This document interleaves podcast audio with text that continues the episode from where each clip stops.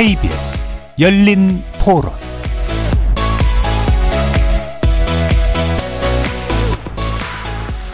안녕하십니까. KBS 열린 토론 정준희입니다.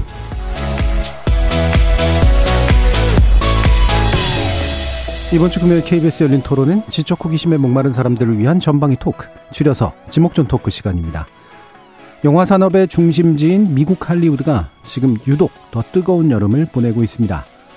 작가들의 파업을 시작으로 배우와 방송인들도 속속 합류하고 있죠. 이들의 파업은 생성형 인공지능 AI의 상용, 상용 화와 밀접한 관련이 있습니다. 학습을 통해 자가 발전을 해나가는 생성형 인공지능이 기존에 만들어진 작가들의 작품에 기반을 두어서 유사하고 또 새로운 작품들을 만들어내고 있기 때문이죠. 창작의 영역에 빠른 속도로 침투하고 있는 인공지능 지목전 토크 1부에서 전방위 토크 진행해 보겠습니다. 방학과 휴가철을 맞아 여행 계획 많이 세우고 계실 텐데요. 2부는 성수기와 바가지 요금에 대해서 얘기해 보려고 합니다. 최근 KBS 한 예능 프로그램을 통해서도 지역 축제에 바가지 요금 실태가 알려져서 논란이 되기도 했죠.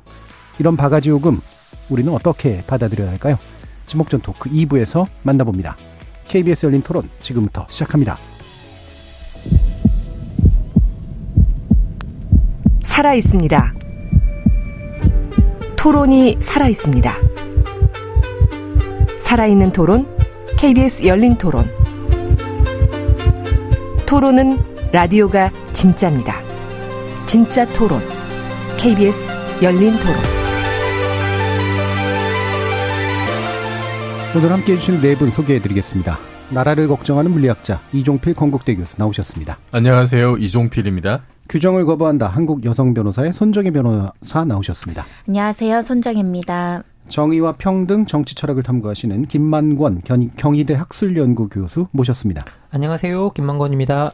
자, 지난번에 이어서 또다시 지목전 토크 찾아주신 반가운 손님이죠. 문학이 필요한 시간 정여울 작가 나와주셨습니다. 안녕하세요. 반갑습니다.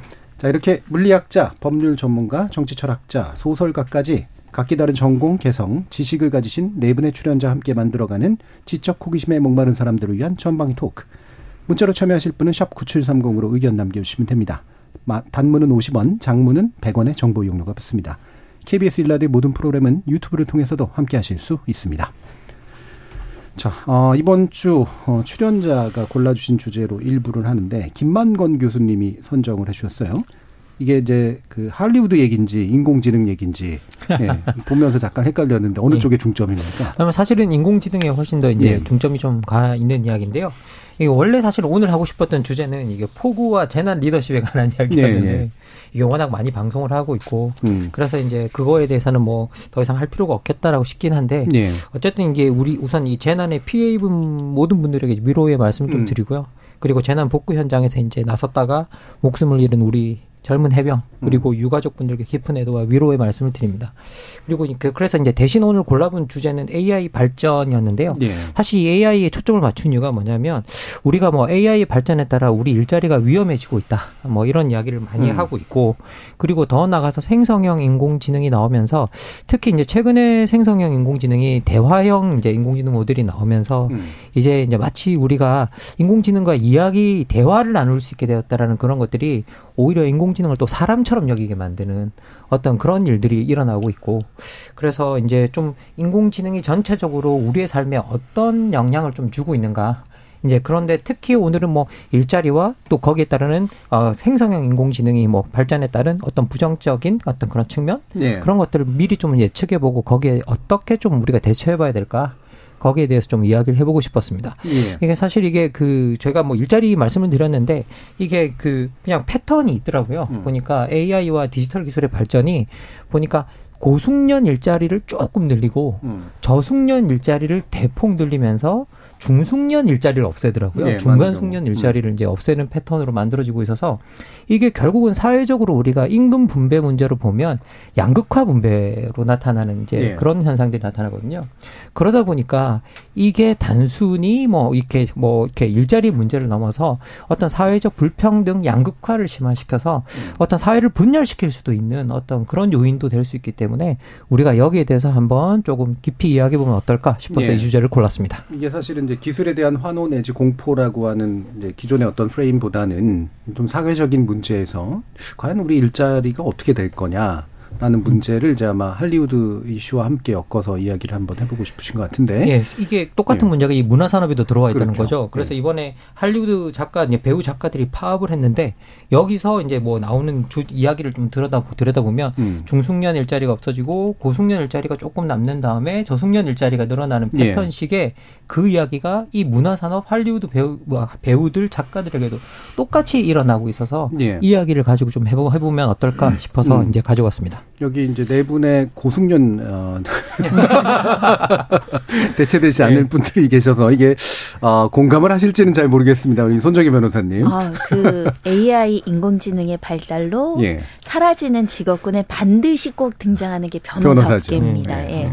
뭐 굉장히 판례랑 법률과 뭐 음, 각종의 음. 그 규제 이런 거 싹 넣으면 사실은 저희 자리는 좀 사라진다고 말씀드릴 수 있는데 음. 그런데 사라지지 않을 것 같은 방송, 뭐 영화 배우, 스타, 뭐 드라마에 나오는 그렇죠. 탤런트들이 그렇죠. 인공지능 때문에 우리가 권리를 보장받지 못하게 될 것이고 일자리를 잃게 된다라고 지금 총파업에 돌입한 음. 상황이고요. 할리우드에서 발생하고 있는 예. 문제이고 곧 우리나라도 닥칠 현실이지 않을까 생각이 드는데 처음에는 이제 영화 시나리오 작가, 대본 작가들 위주로 이런 권리 보장, 말하자면 음. 노동권에 대한 보장이죠. 주장을 하다가 이제 배우들도 합세해서 지금 장기간 무기한 총파업을 하겠다라고 주장하고 있고요. 연방 정부에서 중재를 시도했으나 현재 결렬된 상태입니다. 주요 주장은 그렇습니다. 인공지능, 특히 이제 챗 GPT 이런 것들이 이제 발달이 되면서 첫 번째로는 이 작가분들 자리도 줄어들고 그만큼 권리나 처우 보장이 안 되는 게 음. 수많은 좋은 시나리오를 싹 넣어요. 그리고 재탄생할 수 있다. 예. 그럼 그만큼 각색 작가라든가 시나리오 작가들이 해야 되는 일을 인공지능에게 이제 뺏기게 되고 특히 이제 우리가 창작해낸 기존의 저작물들 있잖아요. 예. 시나리오나 각종의 어떤 뭐 만화가 될 수도 있고 드라마 대본이 될 수도 있고 이거를 무분별하게 이 학습시킨다는 건데 그 음. 절대 저작권료를 지불하지 않는다는 거죠. 그래서 예. 작가분들은 음. 이 AI 도입과 반드시 처우 개선이라든가 이 특히 이제 저작권을 임의로 기술적으로 사용하는 문제, 그러니까 창작 을 빌미로 해서 타인의 어떤 저작물을 활용시키는 문제가 해결돼야 된다라고 주장하는 것 같고요. 이 배우들 같은 경우는 좀 다른 문제인데 디페이크 문제가 굉장히 네. 이제 어 어떻게 보면 많이 공용화되고 사회적인 문제가 되면서 지금 최근에 문제가 되는 것들이 옛날 배우들이 디페이크 영상으로 그러니까 디페이크로 내가 연기하지 않아도 그냥 기술로 그 사람이 연기하는 것처럼 그 연기를 시킨다는 네. 거죠. 이랬을 때 그 배우에게 주어지는 저작권료나 실현료가 합당한가. 음. 그리고 사후에 죽은 사람을 이렇게 재현시켰을 때 그 저작권료는 또 어떻게 할 것인가. 이런 주장을 하고 있는 것이고요. 특히 이제 OTT 같은 뭐 넷플릭스, 디즈니 이런 서비스들이 증가되면서 재방료 협상이 굉장히 큰 네, 이슈 네. 같습니다. 네. 우리나라도 실현자 협회에서 재방료를 받거든요. 네. 그러니까 우리나라 방송에서 예를 들면 무슨 드라마를 하나 찍었는데 우리나라에서 계속 재방되면 그게 이제 실현자 협회에서 계속 이걸 관리해서 재방료를 징수를 할 수 있는데 네. 지금 전 세계적으로 나가는 넷플릭스는 어마어마하게 규모가 지금 음, 방송이 음. 재방소 수, 수준이 아니거든요. 그에 대해서 합당한 권리가 주어지지 않는다라는 게 지금 할리우드 배우들의 주장입니다. 예. 그러니까 이게 참 되게 중요한 문제들을 내포하고 있는 것 같아요. 작가들은 주로 이제 저작권에 관련된 거고 배우들은 아마도 이제 초상권의 문제에 좀 더 관련이 있을 테고 또 2차 저작권이나 파생 저작권에 관련된 문제까지 다 포함하는데 이런 것들이 이제 다 아, 무형의 어떤 지적 재산에 연관돼 있는 것들이라 어, 인공지능이라고 하는 게 지금 어, 딥러닝을 통해서 이제 이걸 바탕으로 뭔가를 하는 존재니까 지금까지 이제 그냥 끌어다 쓴 거죠. 이게 인간이 공부한 거랑 하는 거랑 뭐가 다른 거냐라고 얘기할 수도 있을 텐데. 자, 이 부분에 대해서 우리 또 두 분의 작가님이 계십니다. 정영우 작가님 한번 말씀 주시죠. 예, 벌써 이제 많은 작품들이 지금 소송이 걸리기 시작하고 있다고 하더라고요. 음. 그래서 아직 아시아권의 작품들은 좀 덜한 것 같고 네. 이제 특히 영어권의 작품들은 이제 작가가 어, 이 작품은 내 거랑 비슷한 것 같다. 음. 이런 식으로 해서 챗, 네. 챗 GPT가 만들어낸 여러 가지 창작물에 대해서 음. 이제 소송을 걸기 시작했고, 그리고 상당히 비슷한 부분들을 많이 발견해서 이제 음. 이런 소송들이 점점 많아질 것 같더라고요. 예. 그리고 또 사실 지금도 뭐챗 GPT까지 가지 않아도 논문을 복사해서 붙인다든지 네. 아니면 여러 가지 그 논문이나 뭐 여러 가지 스토리텔링도 마찬가지고 음. 항상 표절 시비가 많이 네. 일어나고 네. 또 표절 시비를 통해서 굉장히 대스타 작가나 뭐 또 음악가나 이런 분들도 치명상을 입을 때도 있잖아요. 음. 그런데 이 챗 GPT나 인공지능 뭐 AI 바드 뭐 이런 것들이 점점 더 새로운 창작물을 만들어내면 저작권이란 무엇인가에 대한 의문 자체가 예. 굉장히 논쟁이 많이 될 것 같아요. 음. 그래서 지금도 여전 지금도 문제가 많이 되고 있는데 이제 나중에는 이런 저, 자가 봐도 이거 내 걸 베꼈는지 누구 누구 걸 베꼈는지 예. 섞어서 베끼잖아요. 그렇죠. 이 섞어서 베껴서 그것을 뭐 패턴화 시켜서 원래 자신들이 가져온 소스를 음. 원천을 아예 티가 안 나게 만들어 주는 예. 방식으로 융합해서 그러니까 나쁜 방식의 융합, 융합 이죠. 그렇게 해서 그걸 창작물이라고 할 텐데 그런 것들이 이제 점점 그 창작자들의 저작권뿐만이 아니라 창작이란 무엇인가 나 나는 이 책 한 권 쓰는데 이렇게 몇 년씩이나 걸리는데 네. 저 인공지능은 정말 뭐 몇 분이면 뚝딱 해치우는 이런 모습을 본다면 과연 창작을 하고 싶은 마음이 정말 많이 위축되지 않을까. 인류의 창조성 자체가 음. 위협받는 것이 아닐까 싶어요. 그래서 네. 아인슈타인도 이런 얘기를 한 적이 있었거든요. 그러니까 창조성이라는 것, 자신의 발견, 과학자들의 발견을 보면 반드시 논리적이진 않다는 거예요. 네.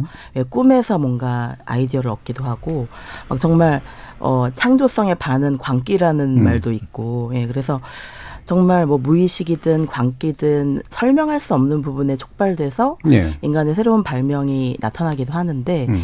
이렇게 챗 GPT를 비롯한 인공지능이 인류의 두뇌 자체를 대체하려고 한다면 인간의 창조성이나 이 스토리텔링뿐만이 음. 아니라 과학이나 역사나 모든 부분에 있어서 인간의 두뇌, 창조성 그리고 무언가를 만들어낸다는 네. 것 자체 그리고 공부란 무엇인가 네.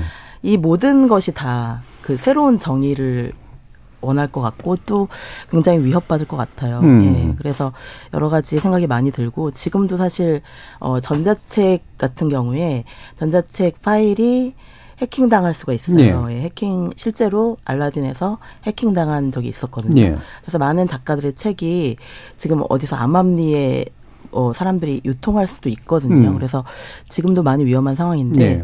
앞으로는 더 인공지능에 의해서 창작자들의 저작권이 더 위협되면 음. 과연 이걸 어떻게 할까 많은 고민도 되는 것도 사실이에요. 예. 네.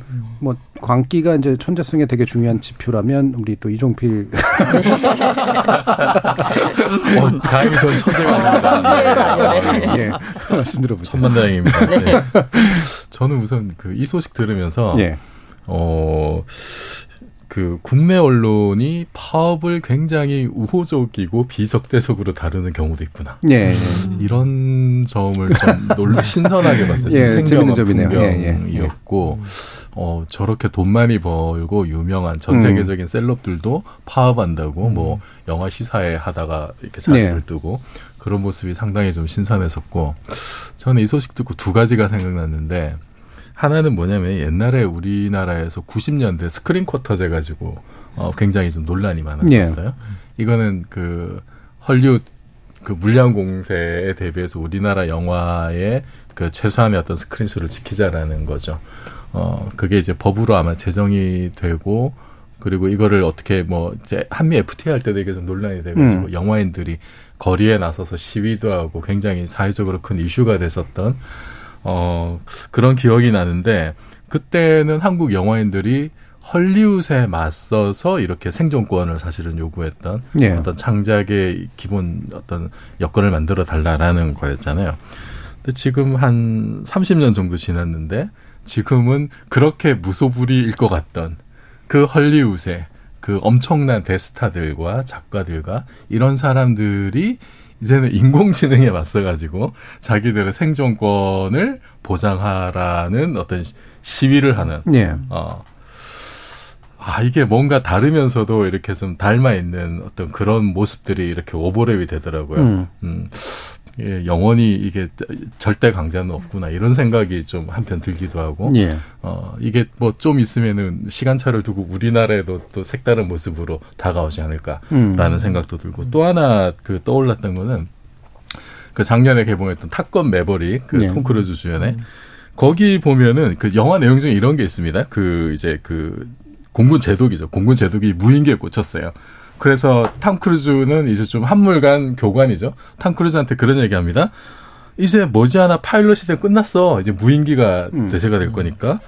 그러니까 이제 톰 크루즈가 거기에 뭐라고 대답을 하냐면은 언젠가는 그렇게 되겠지만 지금은 아니다. Not today. 예. 이제 이런 얘기를 했던 기억이 나요. 그게 영화 속 스토리 이야기입니다만 그것이 사실은 저는 그 톰 크루즈라는 배우가 영화를 만들고 배우로 활동하는 거기에서의 자신의 철학도 담겼다고 보거든요. 음. 왜냐하면은 어, 톰 크루즈는 여전히 이렇게 자기 몸으로 스턴트를 계속하고 네, CG를 잘, 예, 안 쓰고 지금 환갑인데도 음. 그리고 OTT보다는 지금 사실 OTT 문제도 헐리우드 지금 파업에 굉장히 중요한 이슈잖아요. 네. OTT보다는 대형 스크린에서 자기 작품을 이렇게 보여주기를 원하고 또 거기에 맞는 작품을 만들려고 한단 네. 말이에요.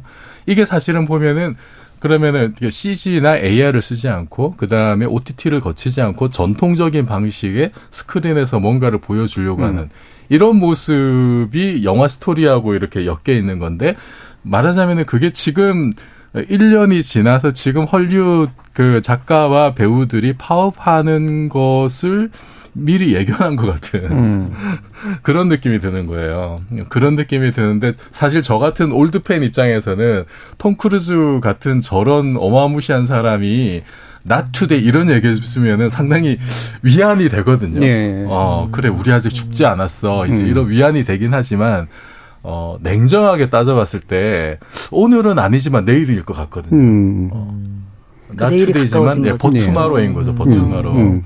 음. 그래서 저렇게 버티는 건 톰 크루즈 정도 되니까 저렇게 버티는 거지. 음. 전투기도 빌릴 수 있고. 음. 하지만 보통의 일반 사람들은 그렇게 못 버틴단 말이에요. 음.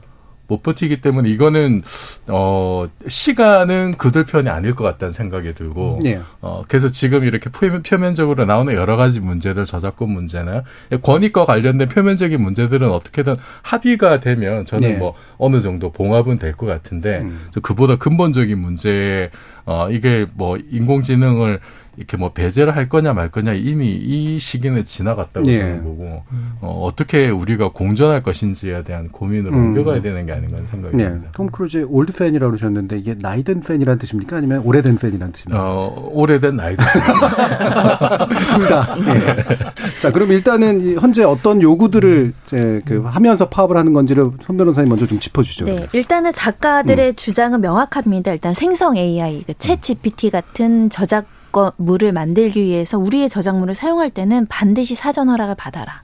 그리고 정당한 대가를 지불을 해야. 지금은 그런 규정이 없기 때문에 네. 막 갖다 써도 지금은 음, 어떻게 그렇죠. 규제를 하거나 또 말씀하신 것처럼 어떻게 찾아낼 수가 없는 실정이기 때문인데요.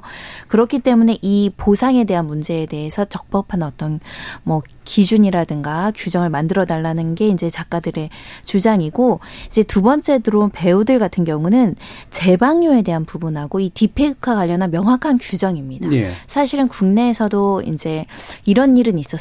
듀스의 김성재 씨 사망했고 오래된 팬들도 많고 가수인데 뭐 프로그램에 약간 AI 기술로 등장을 해서 노래를 불렀거든요. 음. 네. 그 저작료, 방송 출연료는 어떻게 할 것인가에 대한 명확한 규정이 없는 거죠. 네. 사망한 사람 또는 내가 직접 출연하지 않고 내 어떤 초상권만 가지고 이 딥페이크나 어떤 인공지능 기술로 사람을 출연시켰을 때의 출연료와 저작료는 어떻게 배분하고 얼마까지 지급하고 그 사람이 다시 그것이 재방됐을 때 어떤 기준으로 할 것인지에 대한 규정이 없다는 겁니다. 네. 규정이 없으면 결국은 약자가 피해를 받게 되고 결국은 이 분배를 받지 못하는 부분이 있기 때문에 이런 부분에 대한 권리 주장을 하는 거고요. 사실은 더 취약한 계층이 있어요. 한 영화계만 예를 들어도 잃어버리는 일자리의 스태프들, 예를 들면 스턴트맨, 굳이 위험하게 대역 안 시켜도 됩니다. 네. 기술로 음. 하면 되니까요. 음. 특수 분장 필요 없습니다.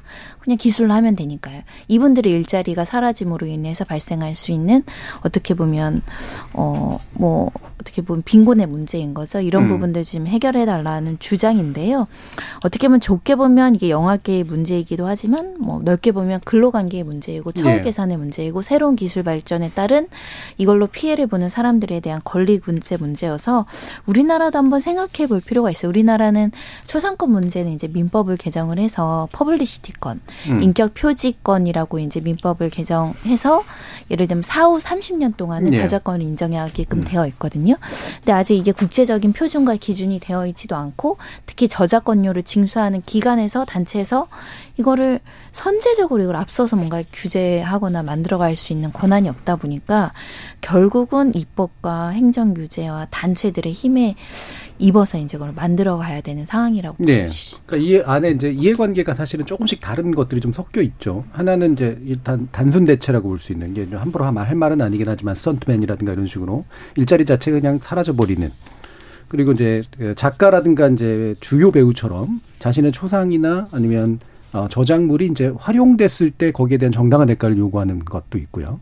또 한 가지는 이제 뭐 독창, 아까 정정훈 작가님 얘기하셨던 아예 그냥 작가 자체도 물론 대체될 수 있기 때문에 이제 독창성의 문제도 있고 그래서 몇 가지 층위가 좀 섞여 있는데 김학훈 교수님께서 어, 이 부분 어떤 식의 쟁점으로 좀 이 문제를 바라보고 계신지. 사실 이게 너무 어려운 문제긴 한데요. 예. 이게 창작의 문제로 우리가 좀 들어가면 뭘 창작으로 봐야 될지 이런 부분도 또 다 출발할 수 있을 것 같긴 한데 그런데 저는 기존의 AI가 움직이는 방식을 일단은 들여다봐야 될 것 같아요. 예. 근데 우리가 AI가 들여다 뭐 AI가 움직이는 방식을 들여다보면 과거의 모든 데이터를 일단 다 집어넣어서 그렇죠. 거기서 이제 어떻게 보면 확률론적 방법으로 이제 어뭐 음. 이제 찾 아서 이제 뭔가를 창작해내는 어떤 그런 음. 형태로 다 만들어져 있고요. 그리고 지금 모든 생성형 인공지능은 다 이제 뭐 사실은 언어 모델이거든요. 언어로 다 지시해서 이제 다 만들어내는 어떤 그런 모델로 만들어져 있고 그리고 그런 것들이 이제 생각해 보면 과거의 모든 작품들 뭐 과거에 창작되었던 모든 작품들을 다 기반으로 하고 있는 건데 근데 실제로 우리가 창작이라는 걸 이 세계를 들여다보면 우리가 과거의 기술의 발전을 들여다보면 사진기 같은 게 처음 등장하기 시작했을 때더 음. 이상 그때는 이제 똑같이 사람 사람들을 그리는 기술 이런 것들이 이제 화가로서의 뛰어난 재능이 못 되는 거죠. 예. 그러다 보니까 이제 어, 인간이 자신의 상상력을 발휘해서 추상화라든지 이런 방식으로 영역을 넘어갔듯이 예. 인간이 기존의 어떤 것들이 지식이나 기술이나 이런 것들을 대하면 우리가 이전에는 전혀 상상하지 못한 방식으로 뭔가를 대응했긴 했었거든요. 그런데 기본적으로 우리가 지금 뭐 채찌피나 이런 것들은 사실은 대응하는 모든 방식이 과거의 모든 축적되어 온 지식을 바탕으로 해서 그냥 그 위에서 작동하는 것 것들이고 예. 스스로 뭔가를 상상해서 만들어내서 움직이고 있다라는 부분은 우리가 사실은 확인할 수도 없고 음. 그리고 뭔가 새로운 게 나온 게 나온 게 있다고 할지도 그것이 의도된 것인지에 대해서는 우리가 뭐, 어, 어, 이렇게 전혀 확인할 길이 없다라는 거죠. 네. 예, 그런 측면에 있어서 어떻게 보면 지금 뭐라고 해야 될까 만들어지는 AI가 작동하는 방식은 철저하게 과거의 유산 위에서 뭐가 만들어지고 있기 때문에 어떤 새로운 창작이나 뭐 영감이나 이런 것들이 아니라 뭔가 조금 더 그 저작권이나 이런 부분에 있어서 조금 더 우리가 좀 엄격하게 규 제를 해야 될 것 같다라는 생각이 들고요. 그리고 더 나가서 제가 이건 더 문제 삼고 싶은 건 뭐냐면 결국은 이렇게 어, 남의 창작물을 데이터라는 명목으로 다 만들어 가지고 네. 자기 데이터로 다 쓰고 있으면서 이걸 공익적 목적으로 우리가 활용하고 있다라는 식의 변명을 하는 음. 경우가 되게 많거든요. 그런데 황당한 건 뭐냐면 공익적 목적으로 활용한다 그러면서 그 이익은 전부 다 사익으로 돌아가는 구조잖아요. 네. 생각해 보면 그래서 공익적 목적을 활용해서 사익을 취한다라는 것들이 말이 되는가라고 이제 그러면 결국은 거기서 나오는 이익들을 우리가 어떠한 방식으로 재분배할 것인가에 대해서 좀 들어가서 생각해 봐야 될 것 같아요. 네. 그런데 지금 현재 우리가 만들어지는 모든 창작물이나 저작물이나 데이터가 사실은 알고 보면 국가별로 만들어지고 있는 것도 아니고 어떤 지구적 차원에서 나오는 데이터들 뭐 예. 다 그런 것들이기 때문에 저는 여기서 나오는 어떤 이익들을 가지고 뭔가 지구적 수준에서 펀드 같은 것들을 만들거나 음. 지구적 수준에서 뭐 세금을 세금을 만들거나 그래서 그런 것들을 가지고 지구적 차원에서의 어떤 뭐라고 될까요 복지 뭐 그런 것들을 좀 할 수 있지 하는 그런 재원으로 쓸 수 있지 않을까 예. 네, 그런 생각을 좀 해봅니다. 음, 예. 그러면은 그 저기 인공지능 기술 업체들한테 이제 이른바 뭔가를 떼서 그렇죠. 그렇죠. 뭐 그것들이 작가들이나 데이, 뭐 예, 데이터 세트 예. 모든 그런 것들을 떼서 그런 음. 방식으로 분배를 좀 해야 된다는 예. 생각이 듭니다. 예. 예. 이게 이제 되게 장기적인 사항이신 것 예. 같고 지금 저는 사실 이게 기술적으로 좀 궁금한 게 이게 뭐 crawling이나 해서 다, 다 긁어오잖아요. 긁어오고 학습시키고 학습시키고 근데 이거를 누구한테서 어, 얼마만큼 긁어왔기 때문에 얼마만큼 보상을 줘야 된다라는 거를 사실은 정당한 요구긴 한데 실제로 해결이 가능한가? 음. 초상권도 음. 어디서 뭘 떼가지고 어떻게 조합했는데 누구 닮은 것 같은데 한 열댓 명 닮은 것 같은데 그럼 열댓 명한테 나눠줘야 되나? 뭐 사실 이런 부분들도 이제 해결이 돼야 되잖아요. 어떤 견해신지 한번 주시죠. 그건 뭐 현실적으로 불가능할 거예요. 예. 그리고 사실은 어 사람이 뭔가 창작 활동을 하는 것도 보면은 어쨌든 그 이전에 사람들이 만들어놨던 그렇죠. 예. 온갖 정보와 지식들을 학습한 다음에 거기에 뭔가가 음. 얹혀가지고 음. 새로운 게 나온 거거든요. 근데 인공지능도 지금 생성형 인공지능 같은 경우에도 사실은 어, 인간이 이해하지 못하는 어떤 창발성, 창발적인 성질이 있어요. 예, 예. 그러니까 뭐, 그 인공지능을 구성하는 여러 가지 그 매개 변수, 파라미터 개수라든지 아니면은 거기 들어 계산하는 어떤 칩의 개수라든지 음. 이런 것이 갑자기 늘어나면은 그 이전에 없던 능력이 갑자기 막 생겨버리거든요. 네, 네. 왜 생기는지는 잘 모르는데 음. 그 물리학에서도 이렇게 많으면 다르다라는 얘기들이 네, 있어요. 그그 통계 쪽 하시는 네. 분들이 이제 그런 현상들이 지금 인공지능에도 있는 것 같고 그러면은 그게 그 뭐 용어는 좀 다를지 모르지만 밖에서 봤을 때는 어 쟤가 뭔가를 많이 공부하더니 음. 뭔가 이렇게 질적 변화가. 일어나서 그렇죠. 물리가 튀었어. 네. 네. 음. 그래서 뭔가 좀 창의적인 일을 한 거 아니야 이제 음. 이렇게 볼 수도 그렇죠. 있을 생각이 들어요. 그러면은 그 경계를 어디에 나눠 가지고 여기까지 네가 학습한 거고 음. 이 다음에 나오는 거는 어 너의 어떤 질적인 도약, 음. 어 양자 점프를 해서 음. 뭔가 나온 거다. 라고 구분 지을 수 있을 거냐. 예. 이거는 글쎄 뭐 시도는 할 수 있겠습니다만 그 선을 가르는 건 굉장히 좀 어려울 수 있다는 생각이 예. 들고 그리고 예. 사실은 지금 이런 이런 문제는 예전부터 뭐 구글이나 이런 어 글로벌 big tech 기업들이 어뭐한 10여 년, 20여 년 전부터 이렇게 전 세계의 어떤 뭐 검색 시장에 이런 걸 장악을 하면서 어, 뭐, 수많은 사람들의 데이터를 다 사실은 갖다 바치는, 네. 어, 이런 일들이 벌어졌었고, 그때는 인공지능은 아니었지만은, 우려를 했었죠.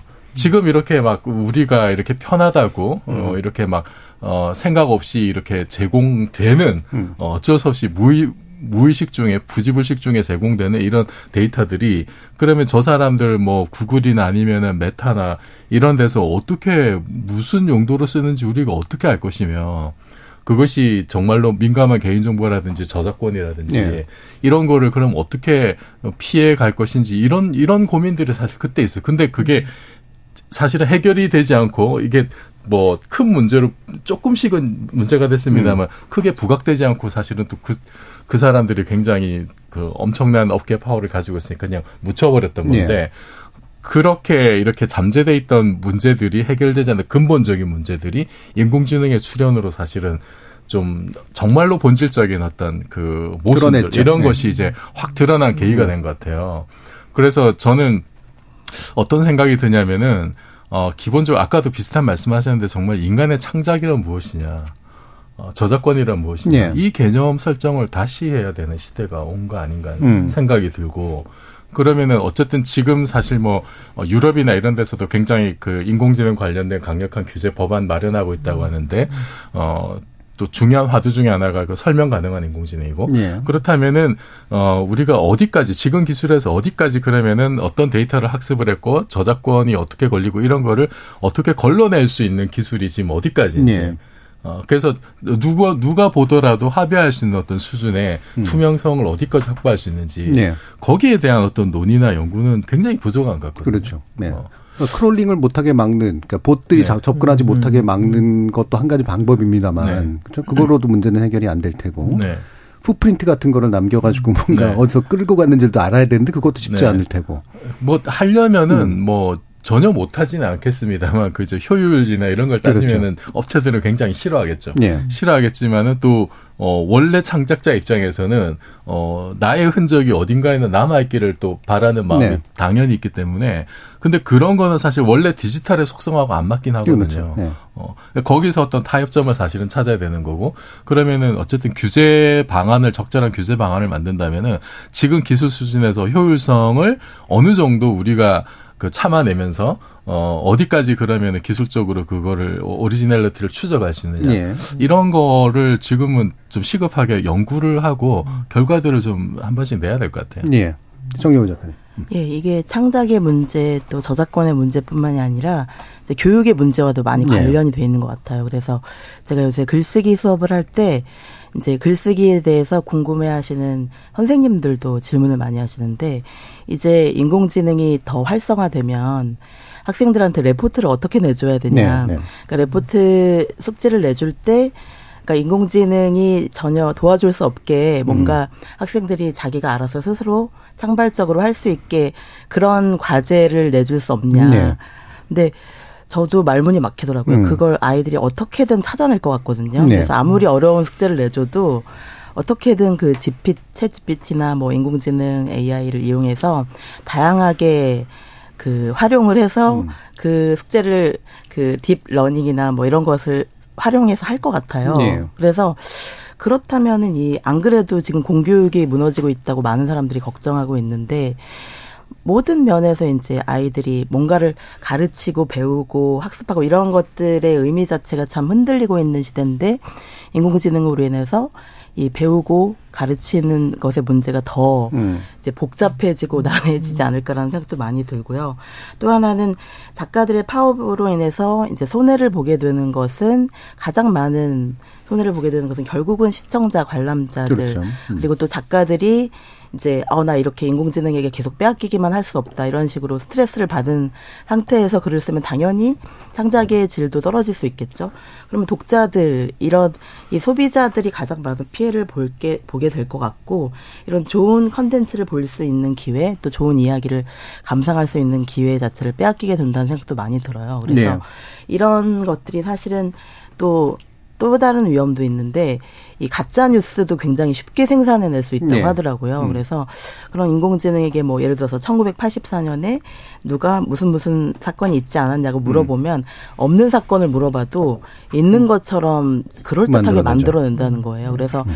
더더욱 가짜 뉴스나 이런 것들을 생, 재생산해낼 수 있는 위험도 커졌기 때문에 이런 것들에 도, 대체 우리가 어떻게 대처할지 음. 굉장히 걱정스럽고 또 하나는 또 환경적인 문제도 큰 것 같아요. 예, 예. 인공지능 모델을 개발하면서 이제 굉장히 많은 전기를 쓰고 이로 인한 탄소 배출량 추정치가 그 502톤 정도가 훈련 음. 과정에서만 쓰일 수 있대요. 그러면 이거는 한국인 1인당 탄소 배출량이 43배 정도를 네. 인공지능 프로그램 하나가 쓴다고 하더라고요. 그럼 지금 전 지구적으로 기후 온난화나 이런 것들이 문제가 되고 있는데 이챗 GPT를 쓰는 것 자체가 사실 지구 환경에 위협이 되는 것이 아닌가 음. 이런 생각도 많이 드는데 음. 저도 사실 완전히 반대할 수는 없다고 생각해요. 그런데 어떻게 활용할 것인가는 이 창작의 윤리 자체는 음. 우리가 결정할 수 있어야 된다고 생각하거든요. 네. 창작의 윤리가 없고 오직 기업의 마케팅 논리만 있는 그런 인공지능이라면 우리가 거부할 권리도 있지 않은가 음. 그런 생각도 많이 해봤습니다. 예. 그럼 규제 논의에 관련된 것은 변호사님이 좀 말씀 주시죠. 네, 규제는 사실은 제가 볼 때는 뭐 EU에서 주도적으로 하고 예. 있는데 EU가 주도적으로 하는 이유도 이제 미국이라든가 강대국을 견제해서 EU가 선점해서 규제를 가져가려는 또 의도가 있다 이렇게 주장하는 경우들도 있어서 사실은 이게 각각의 이해관계가 다른 문제이다 이런 부분도 있고요. 특히 인공지능 같은 경우는 군사적 목적으로 활용됐을 때는 세계적으로 굉장히 굉장히 엄, 엄청난 무기가 될 수 있기 때문에 각국에서 서로를 견제하려고 합니다. 네. 서로를. 미국은 중국이 인공지능 기술 발전하는 것을 음.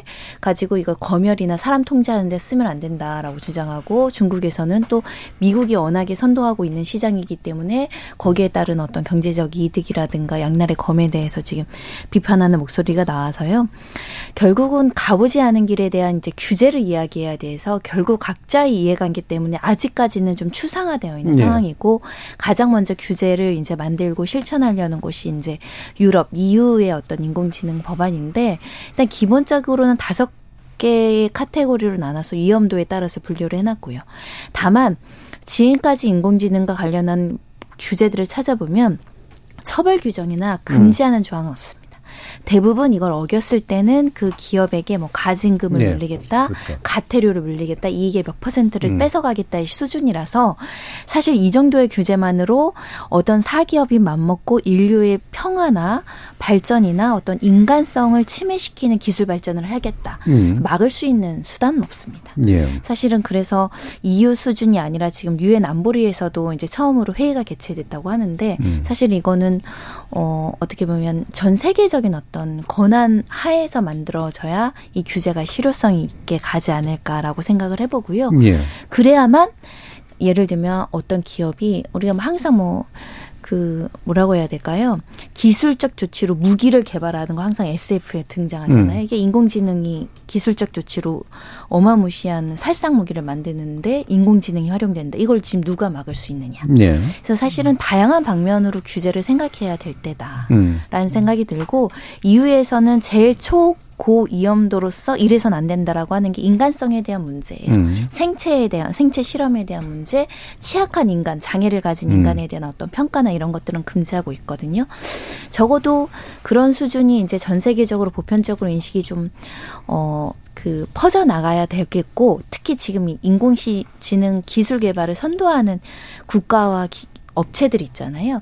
여기에서 좀 한 목소리가 나와야 되는데 서로 네. 다른 목소리가 나옵니다. 음. 발전해야 된다, 규제하면 우리 태야 된다, 뭐 이런 서로 다른 목 적으로 얘기를 해서 좀 우려되는 면이 네. 있죠. 사실 이런 부분에서 이제 말씀하신 것처럼 유럽이 제일 앞서 나가는데 규제는 그게 이제 미국하고 중국이 잘하기 때문이다라는 해설도 상당히 설득력이 있긴 하거든요. 네.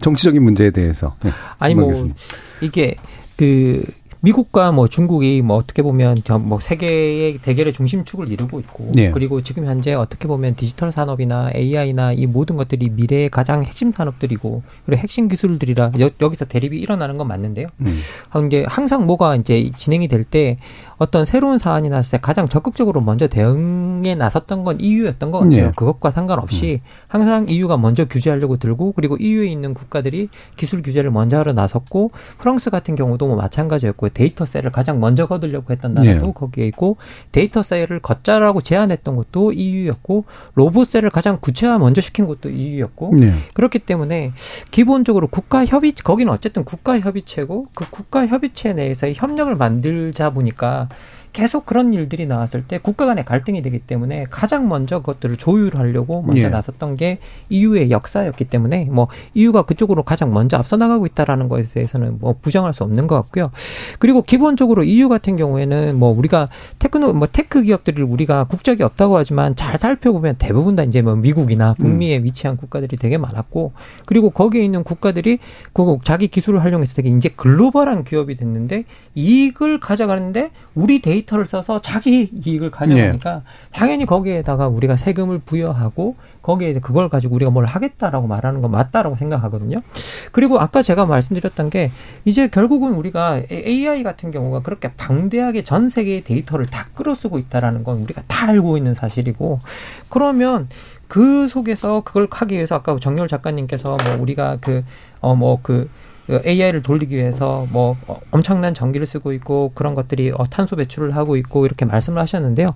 실제로 지금 뭐 아까 추정치를 말씀해 주신 거지 대부분의 기업에서 자기가 쓰는 AI들이 얼마의 탄소를 배출하고 있는가가 기업 비밀이거든요. 음. 아무도 공개하지 않고 있어요. 아무 기업도 공개를 하지 않고 있는 그런 상황이라 어떻게 보면 이런 지구적 차원에서 일어나는 거라서 아까 제가 말씀드렸던 게 결국은 우리가 이게 누구의 저작권인지 가리기도 어렵고 뭐 하기도 어렵고 이런 모든 것들이 지구적 차원에서 일어나고 있다면 지구적 차원에서 데이터세, 네. 로봇세 이런 것들을 걷어서 지구적 차원의 문제를 해결하는 데 쓰면 어떨까라는 음. 이제 그런 이제 이야기를 좀 드렸던 거고요. 네. 예, 그런 방향으로 우리가 뭔가 좀 해결책을 가져갔으면 좋겠고 그리고 좀 좀 더 이제 우리 일상으로 들어온다면 우리가 일하고 노동하는 문제와 이 AI들이 관계가 있는데 사실 아까 우리 그 헐리우드 파업 문제로 돌아가면 이게 이번에 배우 조합에다가 제작자 몇 명이 제안한 게 뭐냐면 하루 동안 일하면 니네들이 하루 동안 일당을 받고 일하면 그 한 것들을 이미지를 모두가 다 우리가 저장하고 음. 그리고 그걸 활용해서 하는 모든 것들을 영구히 우리가 소유할 수 있다라는 걸. 어. 제안을 한 거거든요. 예. 진짜 이건 불공정한 제안 말도 안 되는 음. 제안을 한 거예요. 음. 이건 말도 안 되는. 그러니까 우리가 기술을 이런 방식으로 이용해서는 안 되고 이런 것들을 제약해야 된다라는 거죠. 그래야 어떻게 보면 사실 우리가 억지로 강요된 노동이 아니라 먹고 살기 위한 노동이 아니라 가장 자신을 표현하면서 살아가는 노동의 일종으로서 우리가 이야기하는 것들이 예술 노동이잖아요. 생각해 보면. 네. 근데 그 예술 노동 자체에 그런 것들이 들어오기 시작했다라는 건 이제 전 산업에 다 이런 것들이 들어올 거다라는 네. 이야기거든요. 그래서 이런 것들을 우리가 어떻게 규제해 나가는가가 좀 핵심적인 이야기가 되지 않을까 생각이 듭니다. 예. 어, 1부 마칠 시간이긴 합니다만 다른 두 분의 또 약간 다른 견해도 있을 것, 있을 것 같아서 네. 1분 정도씩만 한번 들어볼까요? 윤종필 교수님. 그 이제 제작자 협회에서는 네. 우리는 그런 적 없다고 발뺌하긴 네. 하더라고요. 어. 근데 그 예전에 핵무기가 만들어졌을 때 미국에서는 뭐 소련이 이거 빨리 만들 리가 없다. 그 사실 맨해튼 프로젝트 과학자들 상당수는 그 실험을 하면서 이 기술을 빨리 전 세계에 공개해야 된다. 그 국제적으로 규제하자 이런 얘기를 네. 했었어요. 근데 그 미 행정부는 다 거부했죠. 음. 그거를 독점하고 싶어 했고 그걸로 전후 세계를 주도하고 싶어 했고 그런데 소련이 뭐 어쨌든 빨리 따라가서 뭐 핵 경쟁이 일어나면서 냉전으로 들어갔고 음. 지금 NPT 체제가 지금 유지가 된 건데 어 인공지능도 사실은 그뭐 엄청난 그 계산 역량이라든지 이런 칩을 만드는 거는 극히 제한된 회사만 지금 공급하고 네. 있거든요. 음. 거기에 미국이 자신감이 있기 때문에 과연 스스로 나서서 이런 그러니까. 국제적인 규제를 만들려고 할까? 음. 어, 옛날에 그 핵무기 만들 때와 비슷한 상황이지 않을까 해서 굉장히 우려가 음. 되고 그래서 어떻게든 미국을 좀 설득을 해야 되고 음. 어, 그게 저는 가장 좀 현실적인 방안이 아닐까 싶습니다. 예. 음, 영어를 좀 많이 배우셔야 될 것 같긴 합니다. 정 작가님. 네. 사실 저는 가장 걱정스러운 것은 자라나는 청소년 네. 세대인데 네. 이들은 그러니까 모든 것을 이제 코로나 시대 지나면서 교육도 온라인으로 많이 하고 음.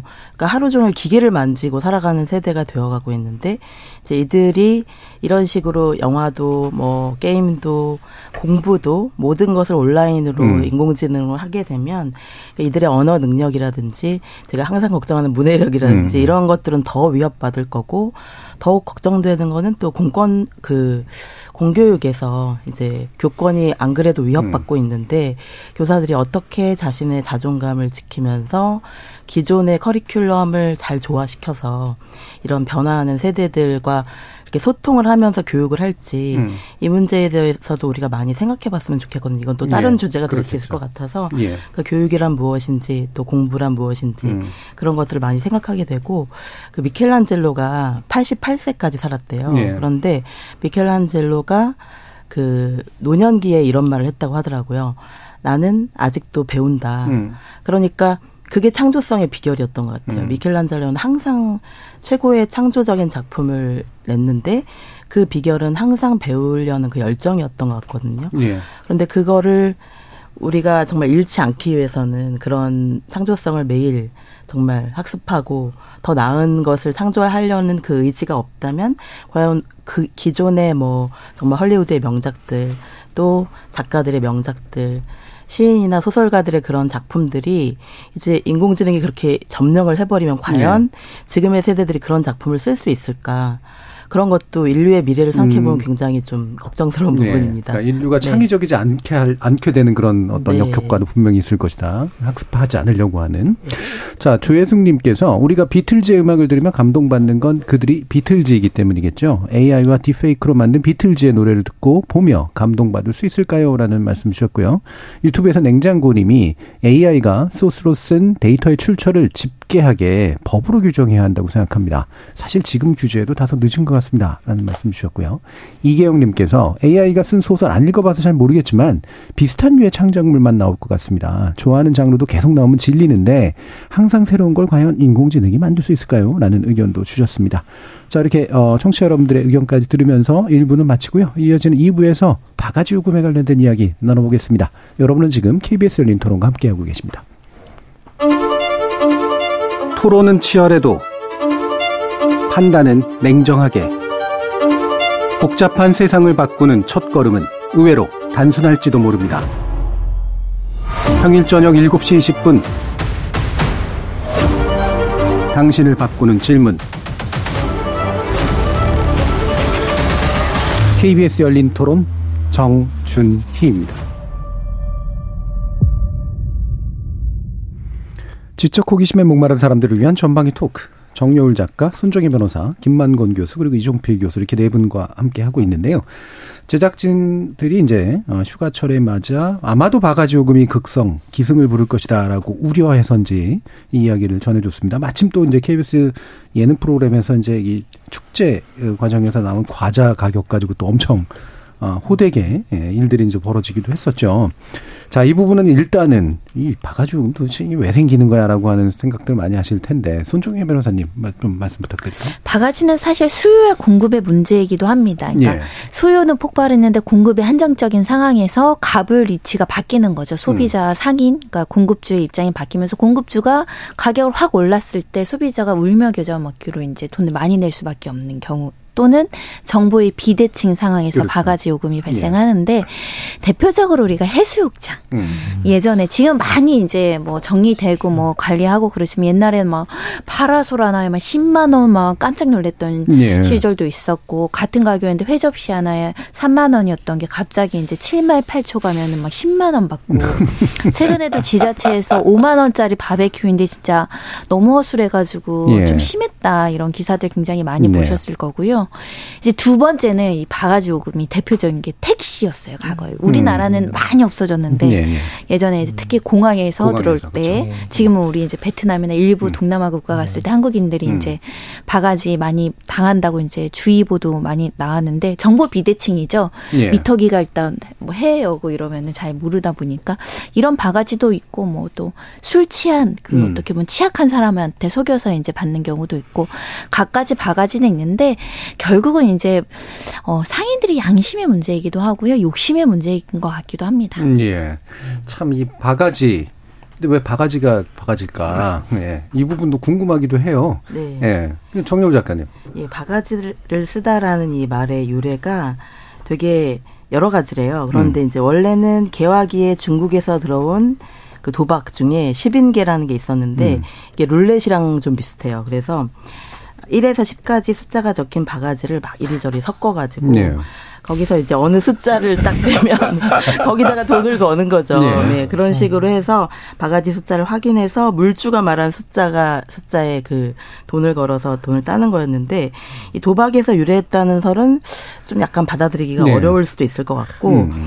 흔히 바가지에 가장 많이 담는 것은 쌀이나 곡식이나 음. 뭐 물, 물을 제일 많이 담잖아요. 네. 그래서 아마 물 바가지를 뒤집어 쓰는 것에서 오지 음. 않았을까라고 또 음. 많이들 생각하시는데 바가지를 쓰다 할 때 그 물을 뒤집어 쓰는 그 이미지와 관련해서 남의 책임을 억울하게 대신 예, 지다라든지 예, 예. 음. 뭔가 죄를 뒤, 집어 쓰다 이런 식으로 손해를 보다 뭐 부당한 책임을 억울하게 지게 되다 이런 식으로 이제 물바가지 무슨 또 똥바가지 막 음. 이런 것에서 왔을 것 같기도 하다고 예, 예. 하는데 정확한 어원은 아직도 밝힐 수가 없대요. 예. 네, 바가지를 긁다도 있잖아요. 예, 그렇죠. 네. 이게 그래서 속어에 좀 해당해서 시작했을 거기 때문에 국립국어원도 네. 아마 우리 제작진이 문의해 봤는데도 모른다라는 답변을 해줬다고 이제 아, 하는데요. 네. 모른다는 게 이제 확실하지 않다. 이제 결국 이런 음, 얘기죠. 네. 예, 그래서 관용어, 관용어겠죠. 그렇죠? 예. 어, 이런 바가지, 어, 당하시 보셨습니까? 김방금 교수님? 아니, 뭐, 저 같은 경우에는 바가지를 보통 이제 바가지 그러면 이렇게 그 뭐 성수기나 이제 이런데 이제 요금이 많이 올라서 일어나는 일인데 저는 이제 뭐 성수기 성수기가 오면 일단 이게 요금의 문제가 아니라 사람이 너무 많은 걸 싫어해서 예. 이제 성수기 때 움직이질 않았거든요. 네, 네. 그러니까 이게 그런 것들을 만날 기회가 거의 없었는데 음, 음. 이제 애를 낳고 애가 학교에 가니까 네. 딱 방학 때밖에 못 그렇죠. 움직이고 네. 그게 성수기가 되고 아 성수기의 사람들이 왜 이렇게 많이 움직이는 일이 이제 음. 좀 이제 음. 확실히 제가 경험으로 아니까 이제 그게 되는 것 같아요. 그런데 아직까지 제가 바가지를 크게 써본 적은 없는 것 같고요. 음. 그래서 뭐 이게 그 이게 제 몸으로 와닿는 일은 아닌 것 같아요. 제가 음. 이제 아직까지 그렇게 본 적은 없는데 그런데 제가 정말 그 얼마 전에 그 TV 프로그램을 봤었거든요. 예, 근데 그거 예. 보니까 그게 좀 야, 과자값을 저렇게 받는 게 정말 말이 되나? 음. 라는 그 생각이 조금 들긴 들더라고요. 그래서 결국은 이게 우리가 어디에 갈 때, 성수기에 어디 갈 때 요금이 오른다는 건 대부분 다 알고 있잖아요. 그런데 그것들이 우리의 상식 바깥에 나갈 때 뭐가 문제가 되는 것 같아요. 예. 전 이게 사기랑 바가지랑 좀 다른 점이 음. 사기는 우리가 속고 난 다음에 한참 뒤에 아는 경우가 많잖아요. 네. 근데 이게 바가지는 우리가 알면서. 현장에서 알면서 덮어 쓰는 거거든요. 네. 생각해 보면. 알면서 그렇죠. 알면서 덮어 쓰는 네. 거야. 이 공개적으로 알면서 덮어 쓰니까 이게 사람의 분노를 더 자아내는 경우가 있는 것 같아요. 네. 되게 즉흥적인 그런 것들을 자아내는 경우도 있는 것 같고. 그래서 그런 즉흥적인 반응들을 또 이제는 바로 바로 전달할 수 있는 개인 매체들이 다 있는 거죠. 음. SNS 같은 매체들이 있으니까. 그래서 워낙 그런 것들이 전파력이 빠르고 그러니까 이게 이제 바가지 같은 것들이 뭐 일어났을 때 축제나 지역 축제나 이런 일어났을 때 거기에 대한 뭐 준 전파나 분노나 뭐 이런 것들이 좀 빨리빨리 확산되는 게 아닌가라는 음. 생각은 듭니다. 예. 네. 그 울며 바가지 쓰기 뭐 이런 게 이제 나와야 될 것 같긴 한데 사기죄가 성립된지 아닌지 좀 이따 이제 손 변호사한테 한번 여쭤보고 이종필 교수님은 또 어떤 경험 있으신가? 어 저는 그 최근에 이제 논란이 됐던 게 명동도 음. 논란이 되던데 저도 명동 나갈 때마다 어디 들어가서 뭘 먹기가 사실 좀 주저되더라고요. 네, 네. 어, 예전에 한번 저기 친구들이랑 이렇게 고기를 먹으러 갔는데 생각보다 정말 상상했던 것에 한뭐 음. 뭐 비쌀 거라고 생각을 했는데 네, 훨씬 더 그거보다도 어. 한뭐 1.5배에서 2배 정도 음. 비싸더라고요. 음. 그런데 그렇다고 해서 그 뭐 고기 질이 굉장히 좋거나 뭐 양이 많거나 음. 이런 것도 아니었고 어, 한국 사람도 그냥 알고 이렇게 비싸게 먹는데 네. 외국 관광객들이 굉장히 많아져요. 외국 음. 외국 사람들은 그냥 아 원래 이게 한국 물가인가 이렇게 음. 알 수도 있을 것 같고 그래서 특별한 일이 아니면 내가 굳이 명동 가서 똑같은 소고기를 음. 먹을까? 음. 라는 생각이 들어서 명동 가서는 선뜻 어디 들어가기가 좀 주저가 돼요. 예, 예. 만약에 예를 들어서 뭐 명동에서만 찾을 수 있는 그런 맛집들이 이렇게 있잖아요. 예, 그죠? 예. 그런 데는 명동이 아니면은 제가 먹을 수 없으니까 네. 거기서 뭐 기꺼이 이렇게 뭐 돈을 좀 지불할 의사가 있는데 뭐 다른 거 우리가 흔히 먹는 뭐 핫도그라든지 뭐 음. 어묵이라든지 이게 제가 어제 짜 노컷 뉴스에서 보도한 거 보니까 핫도그가 남대문 시장하고 광장 시장에 1,500원짜리인데 명동에는 4,000원을 받는데요. 음. 두배 이상이잖아요. 네. 이게 뭐 그, 아, 뭐, 핫도그 안에 무슨 황금가루가 들어가 있는지 모르겠습니다만, 음. 핫도그 다 거기서 거길 것 같은데 음. 그게 어떤 명동이 굉장히 뭐 자리세도 사실은 뭐 네. 굉장히 셀 거고 그런 요소들이 분명히 있겠습니다만 명동이 아닌 다른 데서도 먹을 수 있는 것을 굳이 거기 가서 내가 먹을 이유가 있을까? 네. 그래서 중구에서는 뭐 얼마 전에 저기 가격 표시 이런 거를 시행을 했다고 해요. 음. 그게 좀 효과를 보고 있다고는 하지만 근데 사실 음. 거기 가격 표시를 하더라도 이미 그렇게 올려서 음. 가격을 표시해 놓으면 사실은 올린 가격 표시 네 올린 가격 표시를 해 놓으면은 사실은 그게 뭐 저기 김 교수님 말씀하셨듯이 예. 그냥 알고도 뭐 선택의 여지가 그렇죠. 없으면 이렇게 사 먹게 되는 이런 예. 경우여서 음. 그 사실 근데 또 명동은 어차피 뭐 다른 데 또 나가면 되니까 딴데 음. 나가서 먹으면 되니까 또 좀 덜 할 수가 있는데 뭐 굉장히 외진 뭐 휴양지라든지 이런 데는 음. 정말 꼼짝없이 네, 네. 사실은 네. 당할 수밖에 없는 거죠. 예.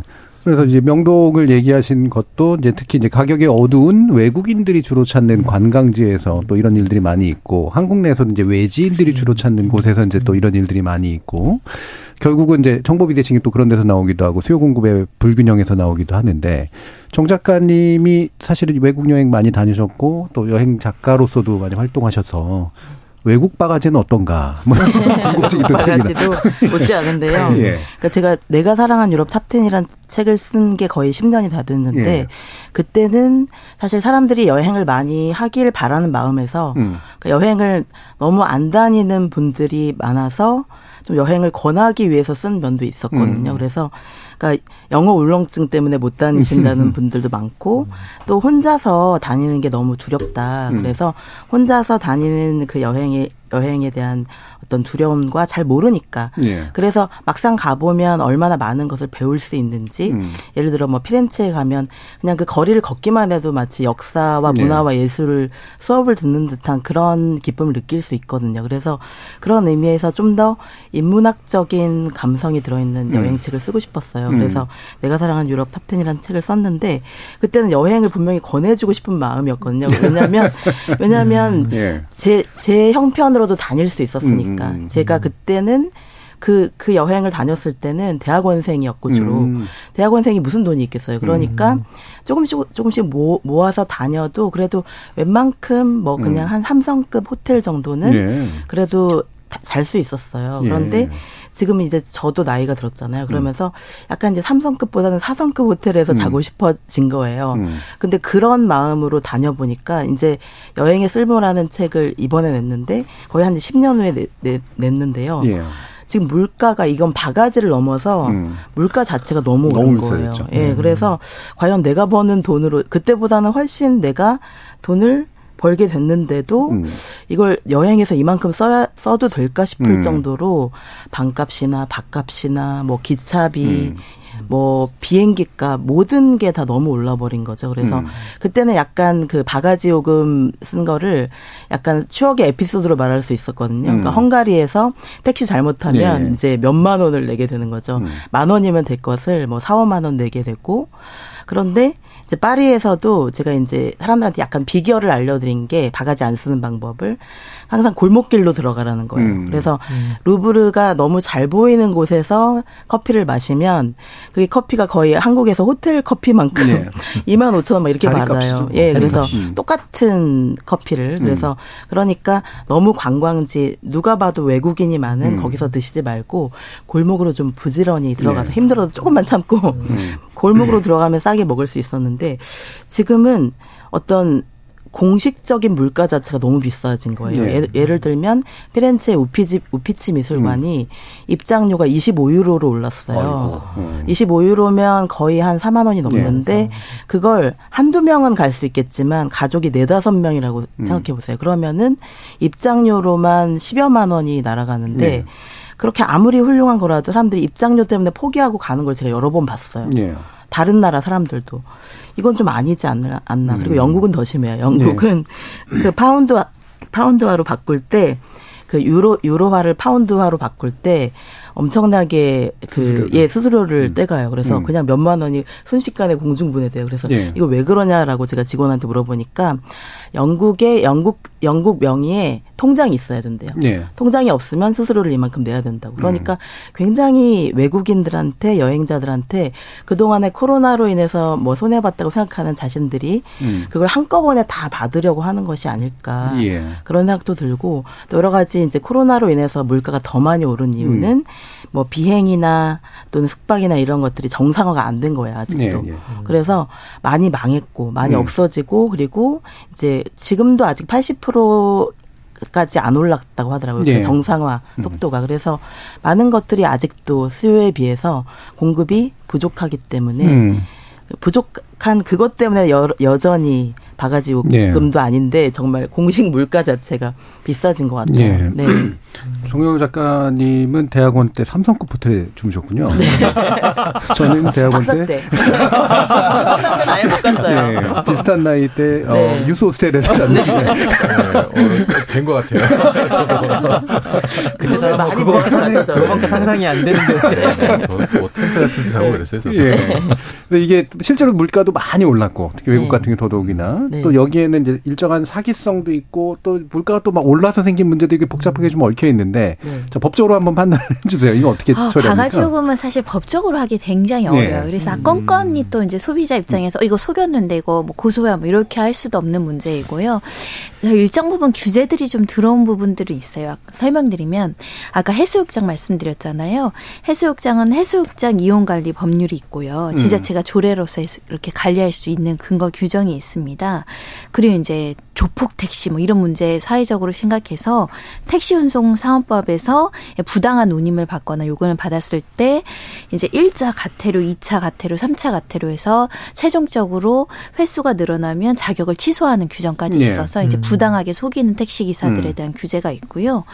그리고 이제 물가 안정법이 있어요. 중요 물품에 대해서는 어느 정도 가격을 어 그 지정을 하고요. 최고 가격을 음. 이것을 위반 했을 때 이제 폭리 목적으로 보고 이제 규제하는 내용들이 있는데 대부분의 매점 매석하는 거, 뭐 소금 막 풍기하다니까 음. 막 싸가지고 음. 뭐 사실은 천일염도 아닌데 외국 거 막 비싸게 파는 거 사기죠 대표적으로. 그리고 이제 뭐 하천법이나 소환천법에는 왜 계곡 같은데 여름에 본인 땅도 아닌데 거기에 이제 뭐 자리세 받고 이런 것들 규제하고 있고요. 이제 그 이해는 사기죄로 다스려야 되는데 음.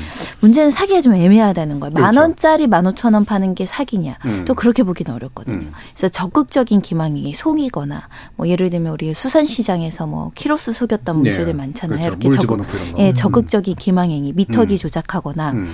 원래 뭐 3만 원짜리는 얻는데 뭐, 뭐 어떻게 해준다고 이제 실제로 가격 표시된 것과 훨씬 거짓말을 한다거나 음. 이런 거는 이제 사기로 의혹을 할수 있는데 그냥 판례는 사회 통념과 일반 상거래상 허용 수준을 넘어서 이제 과도한 비용을 청구했을 때는 사기 요소가 있다고 보지만 예. 그 비율이 사실은 건건이 좀 다르다 해서 소비자들이 지 선택할 때 잘 주의해서 선택을 하셔야 될 것 같은데 아까 이제 서울 중구 명동 같은 경우는 바가지 요금 없애겠다고 음. 가격 표시제 해놨잖아요. 저는 도움이 될 것 같은 게 음.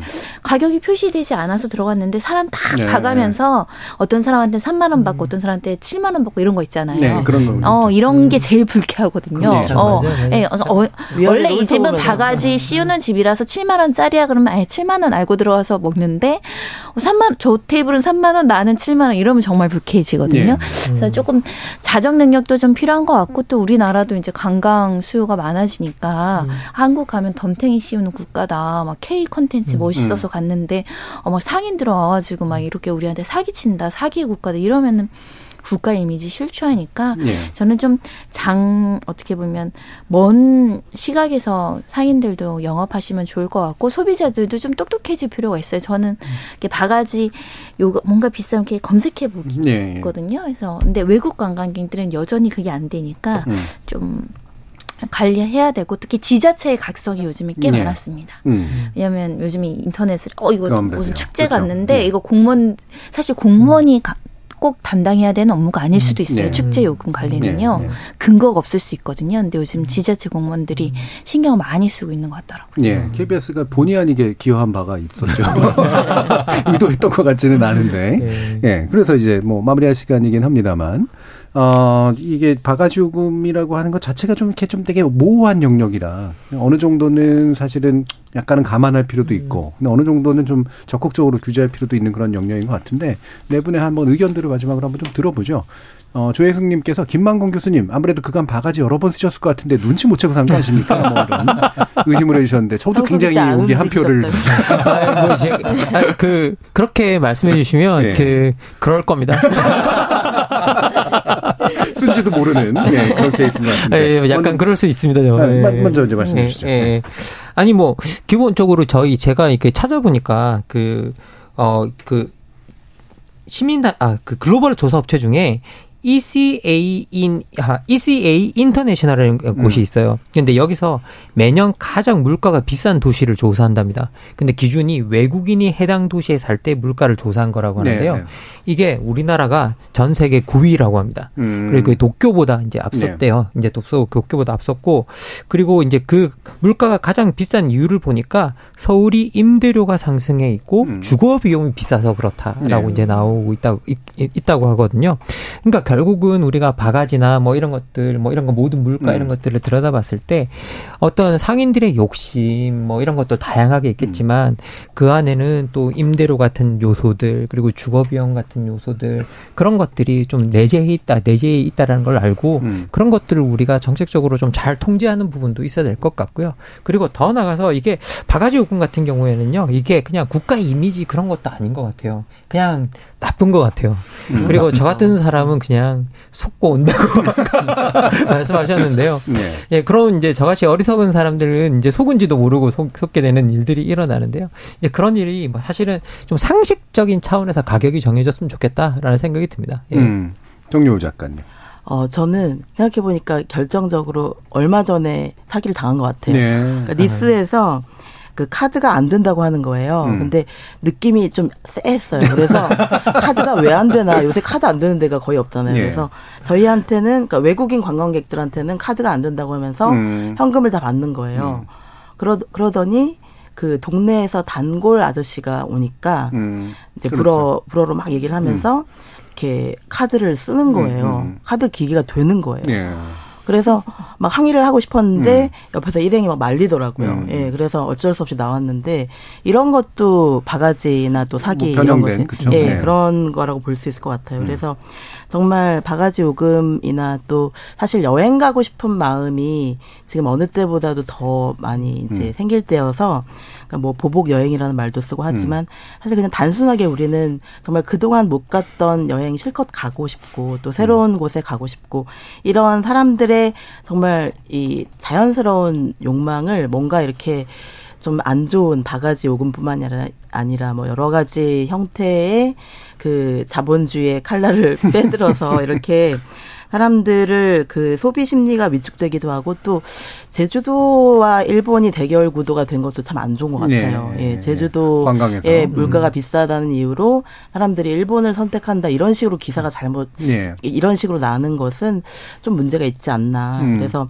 제주도도 좀 변해야 되고 또 뭐 이런 식으로 뭐 어떤 그 비교를 통해서 음. 물가를 비교해서 뭐 제주도를 버리고 마치 외국으로 음. 여행하는 것처럼 이렇게 기사를 쓰는 것도 조금 단순 비교인 경우도 많아요. 예, 예. 문제가 될 것 같아서 이래, 음. 이래 뭔가 좀 정찰제가 제일 좋은 것 같고요. 음. 제가 다녀봤을 때 가장 사기를 덜 당한 나라는 독일이었어요. 네. 예, 독일이 가장 좀 음. 물가도 안정돼 있고 그렇죠. 예, 예 그랬던 것 음, 같아요. 네. 확실히 나라마다 문화적 차이는 좀 있긴 하고 저도 네. 어디 나라 갈 때마다 그 나라로 쓰인 메뉴판을 네, 보, 려고 하거든요. 음, 그렇죠. 숫자는 볼 수 있으니까. 그 숫자는 볼 수 있으니까. 영어 메뉴판을 네. 많이 속이나요? 그렇죠. 예. 네. 그 외국인 대상 메뉴판은 아예 값을 달리 쳐놓는 경우들이 되게 많아서. 음. 네. 자, 이종필 교수님.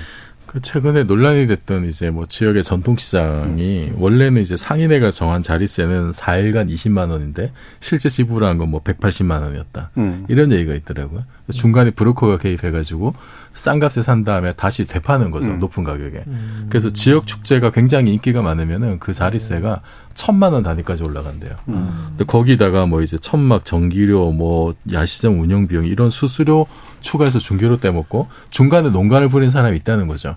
이런 거는 지자체나 공무원이 적극 나서 좀 단속을 할 필요가 음. 있을 것 같고 그리고 어 전북의 어떤 무주 산골 영화제 이게 모범 사례라고 하는데 그렇죠.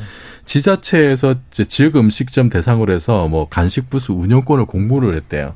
그래서 뭐 가격이나 이제 메뉴 개발 조건에 부합하는 업체를 일곱 개 선발을 해가지고 음식 단가 1만 원 이하로 아예 그 책정을 한 거예요. 음. 그 지역 축제는 이거는 어쨌든 공적으로 뭔가를 하는 거니까 음. 이런 식의 적극적인 개입이 저는 좀 필요할 것 같고 음. 일본도 이제 이런 식으로 한다고 하더라고요. 음. 그래서 이게 모든 바가지 요금을 없앨 수는 없겠지만은 음. 좀 이런 것만 좀 하더라도 좀 예. 줄일 수 있을 것 같고 또 하나는 가격 정보를 좀 실시간 앱으로 이렇게 좀 공개를 하는 것도 어떨까 음, 음. 어떤 범위에 있다라는 음. 거 핫도그 가격은 얼마에서 얼마까지입니다. 음. 그러면은 그 상식을 넘어선 가격을 봤을 때 뭐 외국인이라든지 음. 뭐 국내 사람들도 보고 아 이건 너무 심하네. 그러면 음. 뭔가 좀 생각할 수 있는 어떤 근거가 될 수 있으니까 음. 그런 것도 좀 고민해 보면 좋을 것 같습니다. 음. 손 변호사님. 양심적인 업체가 오래 가는 것 같아요. 결국 상생이고 평판이 네. 남는 것이고 이례적으로 이제 성수기 때 한철 탁 땡기려고 하시다가 내년에 그 자리가 사라지실 수도 있고 평판을 잃을 수도 있기 때문에 적당히 했으면 좋겠고 좀 비싼 것까지는 국민들이 양해해 주시는데 품질이 엉망인 경우는 또 용서가 안 그렇죠. 됩니다. 그래서 네, 저는 맞습니다. 상인들에게 네. 우리 성수기 때 좀 1.5배까지는 참을 수 있다. 조금 비싼 거는 그렇지만 어, 너무 그 뜨내기 손님 하, 하대하듯이 이렇게 하시면은 그 지역 가고 싶지도 않, 는다 음. 이런 것도 예. 기억해 주시면 좋을 것 같아요. 예, 사실 그 푸대접 받고 음. 있는 느낌 그게 사실 제일 중요한 문제인 것 같아요. 돈이 비싸냐 싸냐 문제이잖아요. 그 돈은 돈대로 내고 푸대접 그렇죠. 받으면 더 화가 나죠. 더 화가 나죠. 예. 자, 지금 재난 안전 관련 안내 하나 드릴 텐데요. 최근에 내용물을 알 수 없는 정체불명의 국제 우편물이 배달되고 있습니다. 의심스러운 국제 우편물은 절대 개봉하지 마시고 112 또는 119로 신고해 주시기 바라겠습니다. 자, KBS 열린 토론, 지적 호기심에 목마른 사람들을 위한 전방위 토크, 할리우드 파업 사태, 인공지능, 그리고 바가지 요금에 대해서 전방위 토크 진행해 봤는데요. 오늘 함께 해주신 손정희 변호사님, 김만곤 교수님, 이종필 교수님, 그리고 정여우 작가님, 네 분 모두 수고하셨습니다. 감사합니다. 감사합니다. 감사합니다.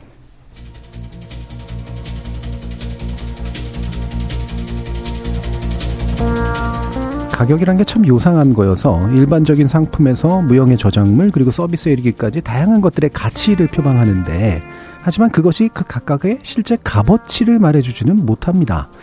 누군가는 실제 값어치에 비해 너무 높은 값을 받고 또 누군가는 제 값을 받지 못하는 이 불균형과 간극에서 불공정이 만들어지는 거겠죠.